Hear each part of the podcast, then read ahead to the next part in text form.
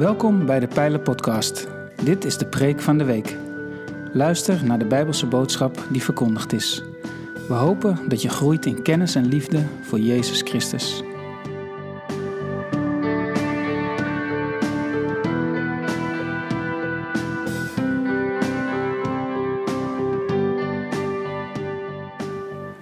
De adventstijd is aangebroken.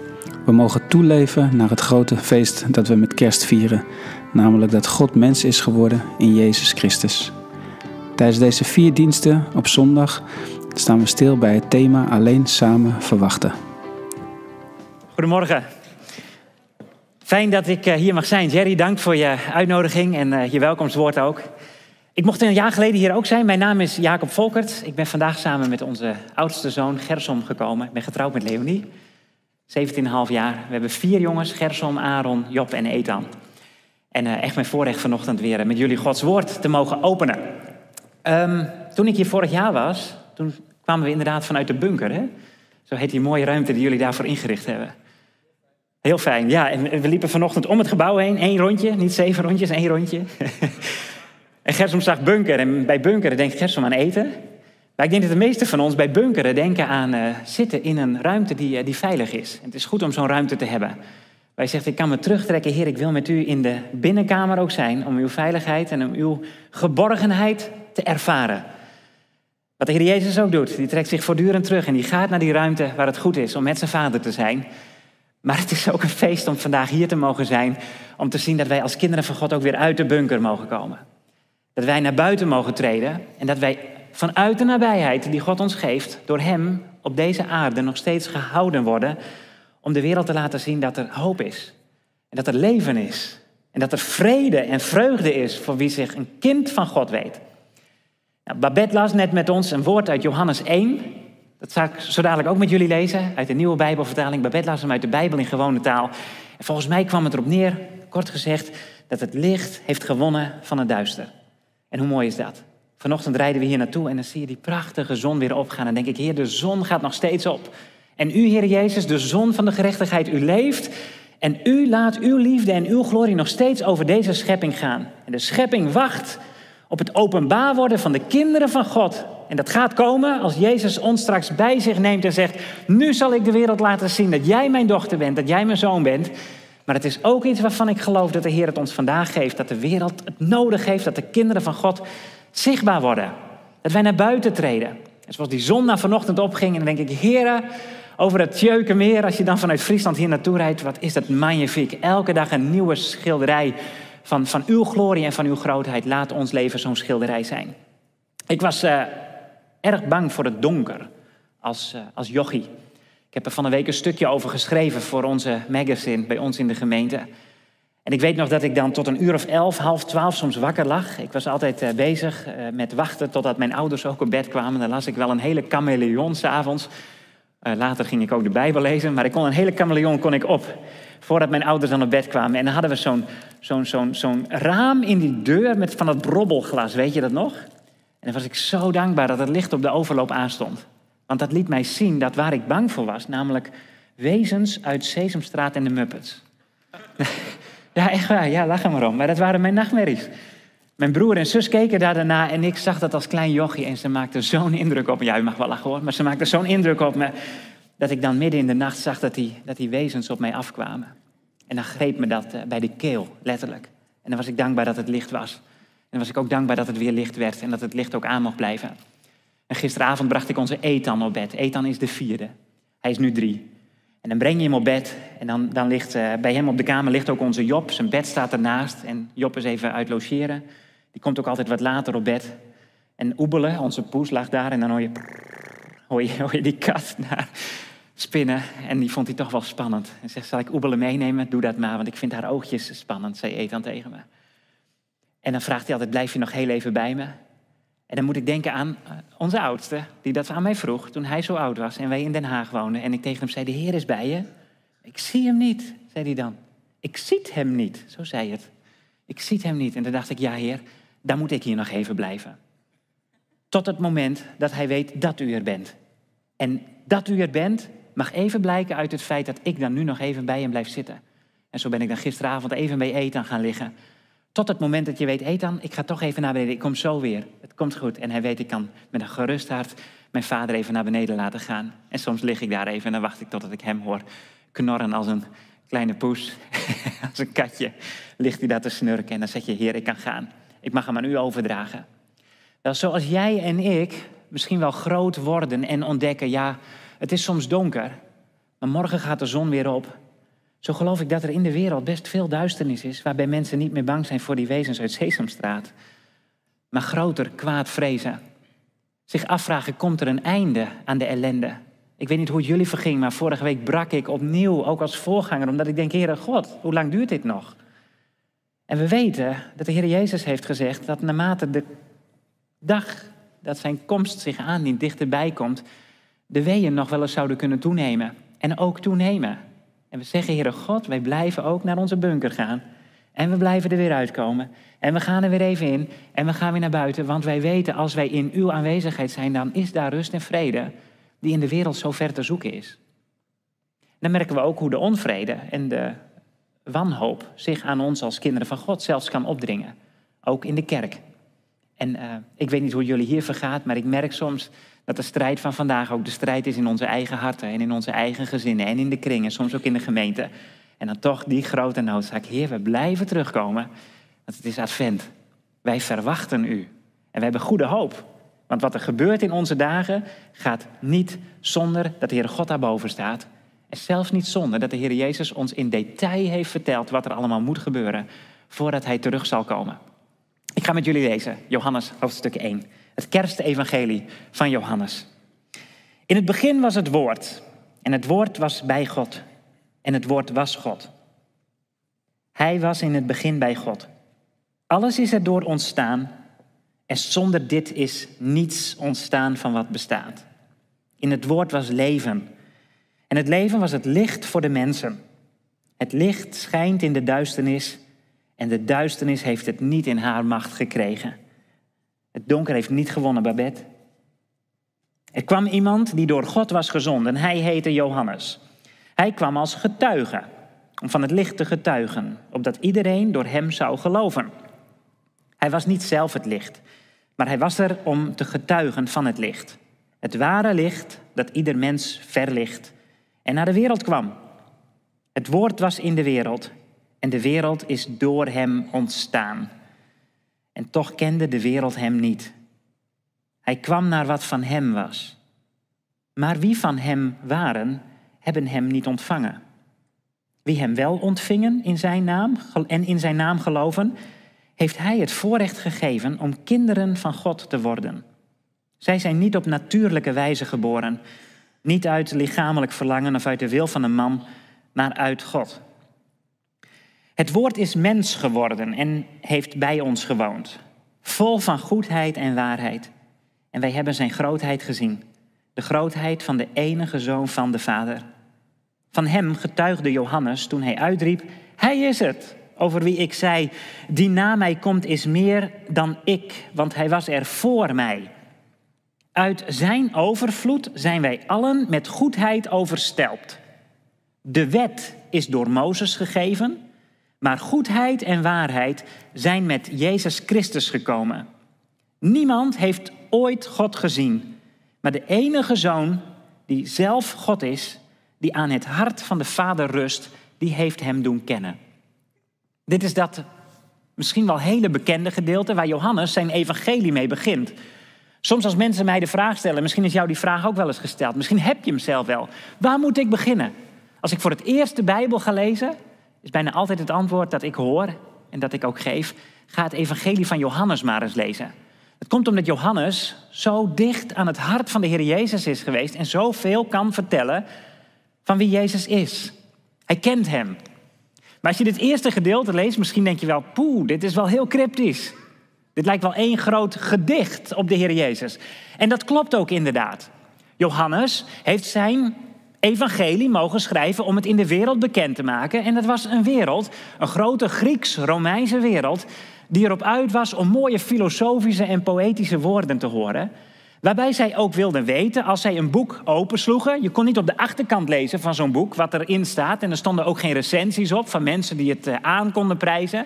Nee, je moest zo'n rol even een stukje openrollen. En dan het eerste wat je zag, dat moest jou triggeren om deze rol ook te kopen. Nou, Johannes gebruikt hier woorden die voor de wereld waarin hij ze schrijft gesneden koek zijn. Er waren filosofen geweest als, als Plato en Aristoteles. En die hadden gezegd, wel wij kijken naar een schepping. En wij zien een schepping, een wereld in wanorde. Er is niet zoveel nieuws onder de zon in onze dagen. De wanorde kan toenemen. De strijd kan toenemen. De complexiteit kan ook toenemen. Maar wat wij ook zien, hadden zij al gezegd, is dat er achter deze wanorde, die toch op zich zo mooi kan zijn, als er iemand zou komen en die zou zeggen: ik kom de zaak regelen. Ik kom de puntjes op de i zetten. Ik ga de regie pakken. Die voor hun uiteindelijk zichtbaar werd in een keizer bijvoorbeeld in Rome. Of een koning van een wereldrijk. Zoals er nog eens een, een keizer zal komen. Een antichrist zoals we hem genoemd zien worden. Ook door Johannes in zijn brieven. Maar zij zeggen al, achter de schepping die wij zien moet een schepper schuilgaan. Eén die goed heeft nagedacht over de perfectie waarin deze schepping weer terug zou kunnen komen als diegene de regie zou hebben.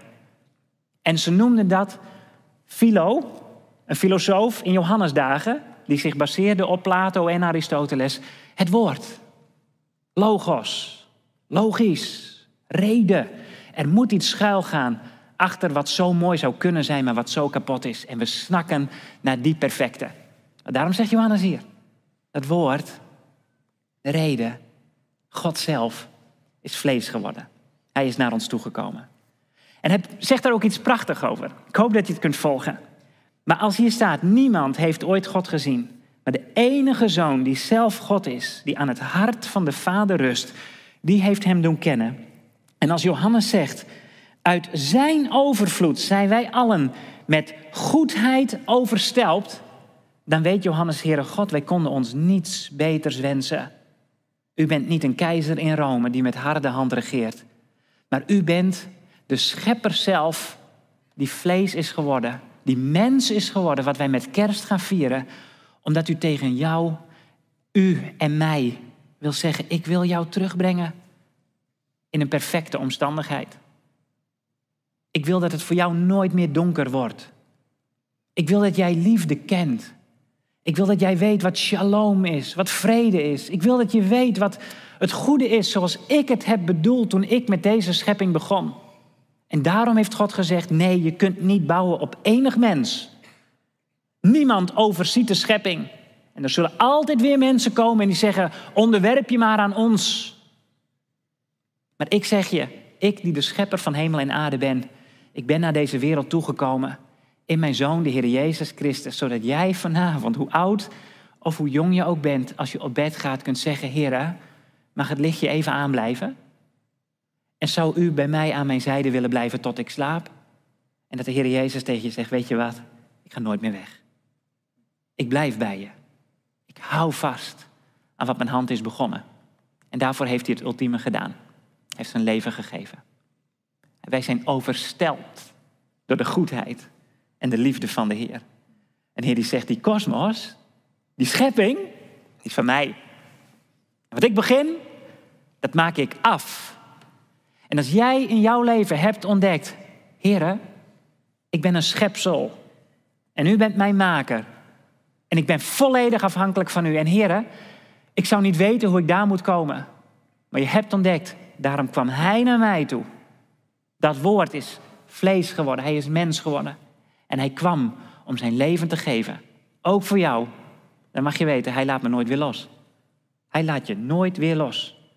Hoe bang en hoe angstig je dromen ook kunnen zijn. Morgen word je wakker en de zon gaat op, want Jezus leeft. Hij is onze zon. Hij is onze Heer. En hij is ons licht. We zijn overstelpt door zijn goedheid. We gaan uit de bunker. En we gaan de wereld in.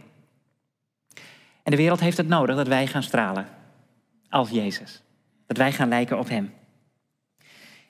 Ik noem jullie wat, wat omstandigheden waarin Johannes deze woorden schrijft. Waarvoor elke Jood die deze woorden ook las, moest ook duidelijk worden wat Johannes eigenlijk bedoelde toen hij zei: Het woord is mens geworden.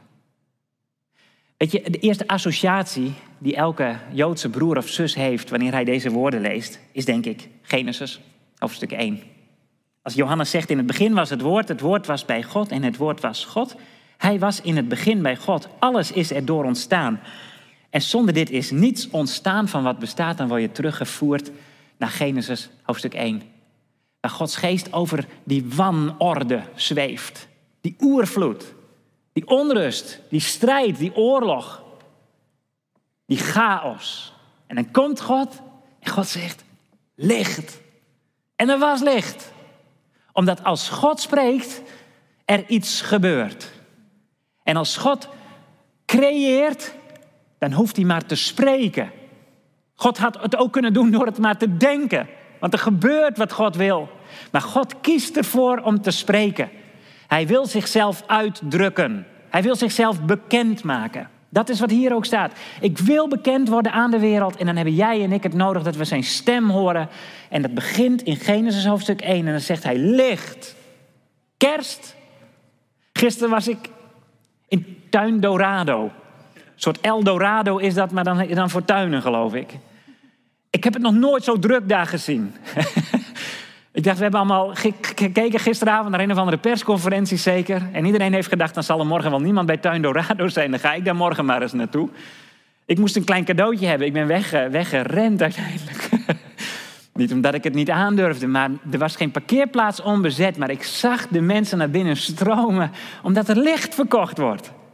Omdat het kerst gaat zijn. Omdat we licht nodig hebben in ons leven. Ik vond het zo'n hint weer van de Heer die zegt: zoek je die warmte, zoek je die geborgenheid, zoek je die lampjes, zoek je gezelligheid, kom bij mij. Want ik was er dag één al en ik zei licht. En er was licht. Als God spreekt, dan schept Hij. En God wil spreken tot op de dag van vandaag en zeggen: al die mensen die dat zoeken, wat ik gisteren gezocht zag worden in Tuin Dorado, je moet bij mij zijn. Want ik zegen je niet voor de kerstdagen, ik zegen je voor de eeuwigheid. En als ik spreek, gebeurt er iets. Ze wisten ook, als het hier gaat over het woord, dan is de Heer bezig ook om wanneer Hij spreekt mensen te genezen. Ik ga naar Psalm 107. Wordt niet geprojecteerd. Ik pak hem erbij en ik lees een paar woorden met jullie. In Psalm 107 staat het zo. Soms leidden zij, Psalm 107, vers 17, een lichtzinnig leven en gingen ze gebukt onder hun zonden. Ze gruwden van elk voedsel en waren de poorten van de dood nabij. Ze schreeuwden in hun angst tot de Heer. Hij heeft hen gered uit vele gevaren. Hij zond zijn woord en genas hen, ontrukte hen aan het graf. Laten zij de Heer loven om zijn trouw, om zijn wonderen aan mensen verricht. Laten zij hem dankoffers brengen, juichend zijn daden bezingen. Hier staat het andere. Als God spreekt, dan ontstaat er iets. Maar dan komt de Heer Jezus naar ons toe en als Jezus spreekt, dan worden mensen ook genezen. Wie Jezus zoekt, zal hem vinden. En hij gaat met ons onderweg. En naar geest, ziel en lichaam is hij met ons bezig. En zo hebben wij hem zien wandelen in Israël drie jaar lang. En Johannes was erbij en die zag overal waar Jezus kwam. Raakten mensen hem aan. Hij zond zijn woord en genas hen. Hij ontrukte hen aan het graf. En hoe genezing er in jou en mijn leven ook uitziet. Ik geloof niet in de maakbaarheid. Want die zien wij ook niet bevestigd worden dat overal waar mensen ziek zijn, standtepeden, fysieke genezing plaatsvindt. Hoewel het gebeurt. Maar ik geloof wel dat waar Jezus gezocht wordt, per definitie hij herscheppend, herstellend aan het werk gaat in jou en mijn hart en zegt geest, ziel, lichaam, je bent van mij. En ik ben met je onderweg. En welk aspect ik jou vandaag ook geef in het herstel dat ik jou vandaag geef, of het nu lichaam, geest of ziel is, ik geef jou straks een nieuw leven. En ik geef jou straks een nieuw lichaam. Jezus is vlees geworden, hij is mens geworden. En waar hij kwam, daar genas hij de mens. Nog, nog een voorbeeld uit Jesaja 55. Daar staat het zo. Zoals regen of sneeuw neerdaalt uit de hemel en daarheen niet terugkeert, zonder eerst de aarde te doordrenken, haar te bevruchten en te laten gedijen, zodat er zaad is om te zaaien en brood om te eten. Zo geldt dit ook voor het woord dat voortkomt uit mijn mond. Het keert niet vruchteloos naar mij terug, niet zonder eerst te doen wat ik wil en te volbrengen wat ik gebied. Als dit woord, de Bijbel, open gaat, dan wordt Jezus zichtbaar. Hij is het woord. Hij is het levende woord. En doordat zijn geest in jou en mijn hart woont, is hij in staat om, als wij hieruit lezen, ervoor te zorgen dat wij veranderd worden. Dat wij bevrijd worden. Jezus is in ons leven gekomen en heeft ons gegeven dat we Hem mogen leren kennen meer en meer en meer. Elke keer als wij Zijn woord ook open doen en mogen zeggen, Heer Jezus, dan gaat het niet om de letters, maar het gaat om uw geest die hier doorheen ook tot mij spreekt. Wilt u mij ook vormen?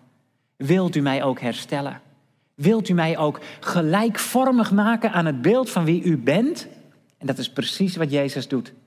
Als jij meer in zijn nabijheid bent, als jij vaker in die binnenkamer bent en zegt, Heer Jezus, u bent met me en ik bestudeer uw woord, dan schept Jezus, dan geneest Jezus en dan vormt Jezus ons naar zijn beeld. Is Hij mee bezig in jou en mijn leven? Want Hij wil dat kerst voor ons een feest is waarbij wij mensen kunnen laten zien, Jezus komt eraan en Hij leeft en Hij leeft in mij. En dat mensen versteld zullen staan omdat Gods kinderen, jij en ik, naar buiten durven te komen en te durven getuigen van wie Hij is. Dat ze zullen ontdekken, ik wil Hem kennen. Ik wil weten wie Hij is. Waarom moest Jezus mens worden? Waarom moest het woord, die God zelf is, nou vlees worden? Jezus zelf is de schepper. Johannes getuigt daarvan. Als God hemel en aarde gaat maken, dan is Jezus het instrument, zou je kunnen zeggen, de tweede persoon van de goddelijke drie-eenheid. Jezus was degene door wie alles gecreëerd werd. Jezus is ook de Heer van die schepping. En als die schepping dan verloren gaat, omdat wij allemaal zeggen: nee, ik wil zelf de baas zijn, ik wil zelf de regie, ik wil zelf de controle, dan kiest de Heer ervoor om niet los te laten. Want die schepping is van Hem. En Hij heeft een doel met die schepping, namelijk dat wij nog een keer zullen verschijnen in Zijn aanwezigheid. En dat wij tegenover onze Heer Jezus zullen staan, die onze bruidegom is. En wij zijn Zijn bruid. En dan kiest de Heer ervoor om toch door te gaan. Hoe kapot die schepping ook is. Weet je, we kunnen, we kunnen heel wat klagen. En we kunnen onze vuist omhoog heffen en zeggen: Heere God, waar zijn deze dagen voor nodig? Waarom is het zo donker geworden? Maar God stelt de vraag aan ons. En dan kijkt Hij naar ons en dan zegt Hij: Was het nodig dat deze schepping nu op is? Dat deze schepping aan het eind van zijn Latijn is? Was het nodig dat jullie het materieel gezien zo goed hadden, terwijl de rest van de wereld sterft van de honger? Mag ik jullie een vraag stellen, Nederlanders? Mag ik jullie een vraag stellen, Westen? Mag ik jullie een vraag stellen, aarde die ik gemaakt heb? Als jullie geleefd hadden zoals ik het had bedoeld, dan was de schepping niet op geweest, maar dan was het Eden geweest, dan was het een paradijs geweest. Maar ik laat niet los, heeft de Heer gezegd. Ik ga door. En dan zien we dat Jezus en dat Johannes hier wijst op een woord de wet is door Mozes gegeven, maar goedheid en waarheid zijn met Jezus Christus gekomen. Dat de Heer zegt, even terug naar het begin. Jullie gingen voor jezelf. Kijk wat er van komt. Er is een zondvloed geweest over de aarde. En dan zegt God, ik ga nu onderweg met mijn volk. En ik ga vasthouden aan wat ik ben begonnen. En ik ga mijn liefde en mijn vreugde delen met deze wereld. Ik zal herstellen wat ik ben komen herstellen. Ga ik doen. Maar ik wil jullie eerst de gelegenheid geven om in de spiegel te kijken en te zien dat het aan mij zal liggen en niet aan jou. En dan gaat hij onderweg met zijn volk Israël. En ik ga even naar Exodus 20. Die tekst die wordt geprojecteerd. Want in Exodus 20, daar is het volk door de Heere God meegenomen. Met machtige hand, bevrijd uit Egypte. Alle goden van Egypte zijn het zwijgen opgelegd. En een volk dat jarenlang uitgebuit is geweest, 400 jaar, is door God naar de Horeb gebracht. En dan zeggen ze eigenlijk, God, wij willen die experience wel hebben die Mozes ook heeft. Wij willen beleven. Zoals die tuin Dorado beleving. We willen iets beleven. We willen, we willen, we willen ons, ons eigen maken. Wat er aan, aan goedheid en aan pracht in deze schepping ligt. We willen het wel vangen. En dan komt de Heer ook naar zijn volk toe en die zegt: Ik overstijg al die beleving die de wereld zoekt. En de berg begint te shaken. En het volk begint te shaken. En ze zeggen als ze het gedreun en de bliksems en de donder horen: Mozes, jij moet spreken met God, want als hij met ons spreekt, zullen wij zeker sterven. Maar God maakt ze bekend. Lieve kinderen, dit is wie ik ben. Ik ben almachtig. Ik ben soeverein. Ik ben goed. Ik ben liefde. Ik ben waarheid. En hij vat het samen met de eerste woorden van de tien geboden, zoals we ze kennen, de tien woorden. Toen sprak God deze woorden. Ik ben de Heer, uw God, die u uit Egypte, uit de slavernij heeft bevrijd. Zo begint God te spreken. Hij stelt zichzelf voor aan zijn volk Israël. Hij zegt, ik ben Yahweh. Ik ben die ik ben. En ik heb jullie bevrijd uit het slavenhuis. Alles wat deze wereld te bieden had, heb je niet meer nodig. Want ik ben jullie God. En ik ben goed. En ik zal jullie laten zien wie ik ben. En ik lees die tien woorden nu niet met jullie. Misschien zijn een aantal van jullie wel groot geworden in een kerk waar ze dagelijks of elke week voorgelezen werden. Die tien woorden van de Heer. Vereer naast mij geen andere goden. Jullie zijn van mij, ik hou van jullie. Ik verbind mij aan jullie, ik heb geen ander. Heb er ook geen ander bij. Dien geen andere goden. En dan komt wat afgoderij is helemaal naar voren in al die andere wetten.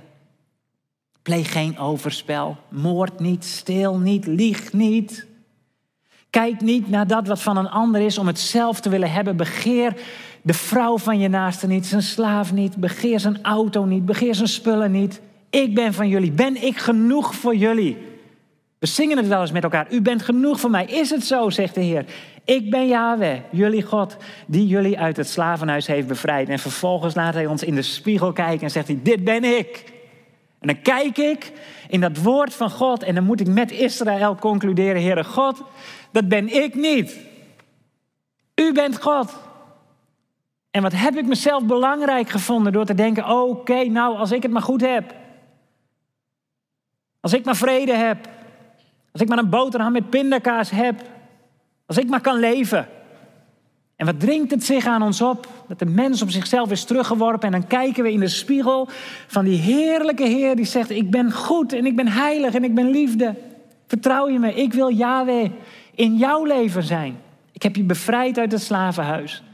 Om dan tot de ontdekking te komen, Heer, dat was ook nodig. Dat was echt nodig.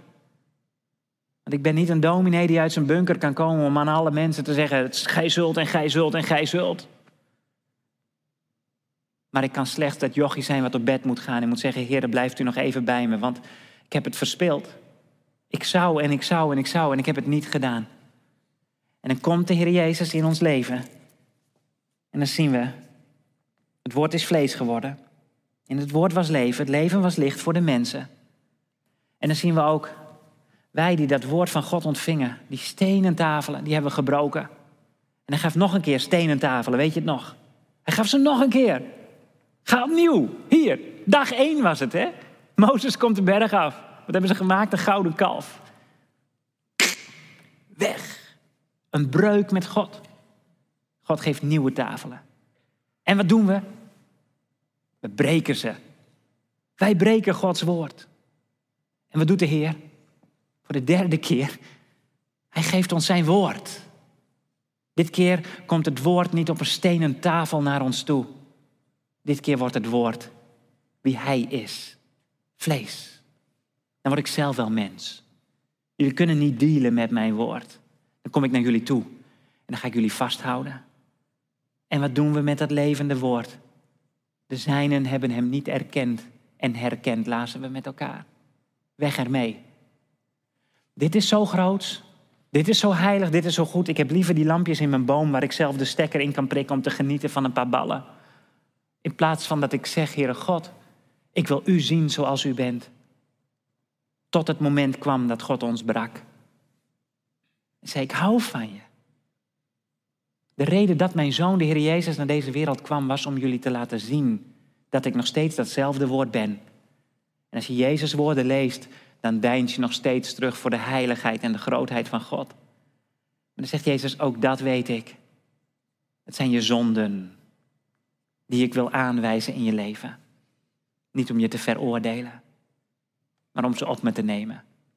Want ik ben vlees geworden om jullie bekend te maken met de liefde van mijn Vader.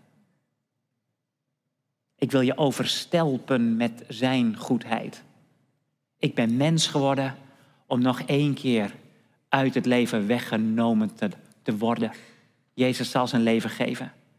Het levende woord dat met kerst naar de wereld kwam om God bekend te maken, stierf in jou in mijn plaats. Ik ga afronden. Als wij dit geloven, dan weten we, God gaat nog een keer zijn woord naar deze wereld toesturen. De Heer Jezus komt eraan. Hij is trouw. Hij kan niet anders. En ik geloof dat hij op het punt staat om de gemeente ook welkom te heten in zijn aanwezigheid.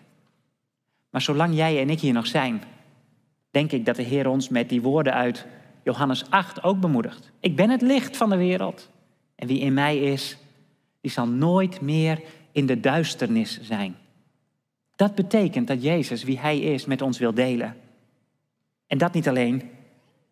Jezus zelf, die door de Vader werd gebruikt om deze schepping tot stand te laten komen. Jezus zelf, die jou en mij nu heel aan het maken is, die ons aan het herstellen is. Hij is nog steeds met dat scheppende werk bezig. Die zegt tegen jou en mij ook, en nu wil ik dat jij aan jouw geliefden en aan jouw buren en aan jouw collega's en de mensen die ik op jouw pad breng iets laat zien van wie ik ben. Daarbij is het nodig dat wij bij tijd en wijle woorden krijgen van de Heer en mogen zeggen: Mag ik met jou over Jezus praten?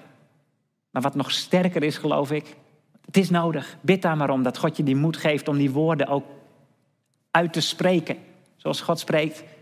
Maar is dat jij en ik elke dag in de spiegel kijken en zeggen: Heer Jezus, als ik mijn leven langs het evangelie leg, als ik mijn leven langs uw woord leg, ook die woorden in Exodus 20, die alleen al, en ik kijk, Heere God, waar in mijn hart sta ik u geregeld in de weg, omdat ik nog zo gebroken door het leven ga. Wilt u mij dan spiegelen, zodat, Heer Jezus, als, als u in mijn leven waarneemt, daar zit nog leugen, jongen, daar zit nog lust, jongen, daar zit nog hebzucht, daar zit je trots je nog zo in de weg, mag ik met jou spreken? Ik ontdek, Heer, ik wil u niet meer breken. Ik wil nu leven in uw kracht. En dat als Jezus dan juist door onze onzekerheid, onzekerheid en onze gebrokenheid heen kan gaan werken, dat als wij dan met mensen in gesprek zijn, kunnen zeggen: Ja, joh, dit is wat Jezus met mij aan het bespreken is. Dit is waar ik hem soms nog zo in de weg kan lijken te zitten. Maar ik wil het aan hem geven. Dat ons getuigenis krachtiger wordt. Want we mogen vertellen van wie hij is. En wij mogen zijn kinderen zijn. Hen die hem hebben aangenomen, heeft hij in staat gesteld om Gods kinderen te zijn. Weet dat. God is je vader. En het is een vader die s'avonds aan je bed blijft zitten. Die zorgt dat het licht aan blijft staan. Omdat het is volbracht. Omdat zijn zoon voor jouw zonde stierf. En het is diezelfde vader die zegt, realiseer je dat je de meest gezegende mens bent. Schat hemeltje rijk. Omdat hij zegt, jij bent mijn dochter, je bent mijn zoon en ik hou van je. En als die vrede en dat licht in ons hart is, dan uh, zal de wereld weten dat Jezus leeft.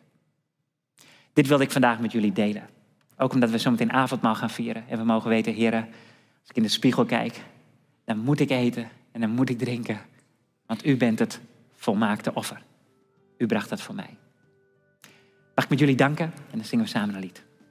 Vader, dank u wel voor uw grote trouw en uw grote genade.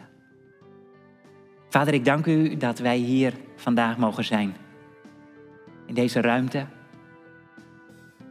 Thuis. En dat u met ons bent. Dat hoe donker het ook kan zijn in onze leven, levens, wij mogen weten dat u er altijd bent. En ik bid u, Vader, voor mijn broers en zussen, dat waar zij die duisternis ervaren, of waar ze bang zijn geworden, Heer, zij zullen weten, God is aan mijn zijde. Ik hoef niet te vrezen. Wilt u dan vrede en blijdschap geven? die al het verstand te boven gaat in alle onze harten. Dank u wel dat u kwam, Heer Jezus, om ons bekend te maken met die overstelpende goedheid. Dat u uw leven kwam geven en dat onze zonden zijn vergeven. En wilt u ons aansporen, Heer, door uw liefde, om te stralen en om te getuigen van u. We prijzen uw naam en we houden van u. En ik zegen jullie broers en zussen in Jezus' naam. Halleluja. Amen.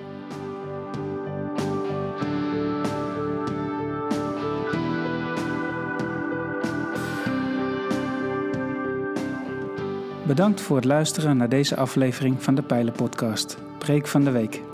Heb je vragen naar aanleiding van deze preek? Stel ze. Dat kan via een e-mail naar onderwijs.pijler.nl. We helpen je graag verder in je groei als leerling van Jezus Christus. Abonneer je op deze podcast, zodat je altijd op de hoogte blijft van het onderwijs uit de pijler. Goede week gewenst, ga in vrede, want God is nabij.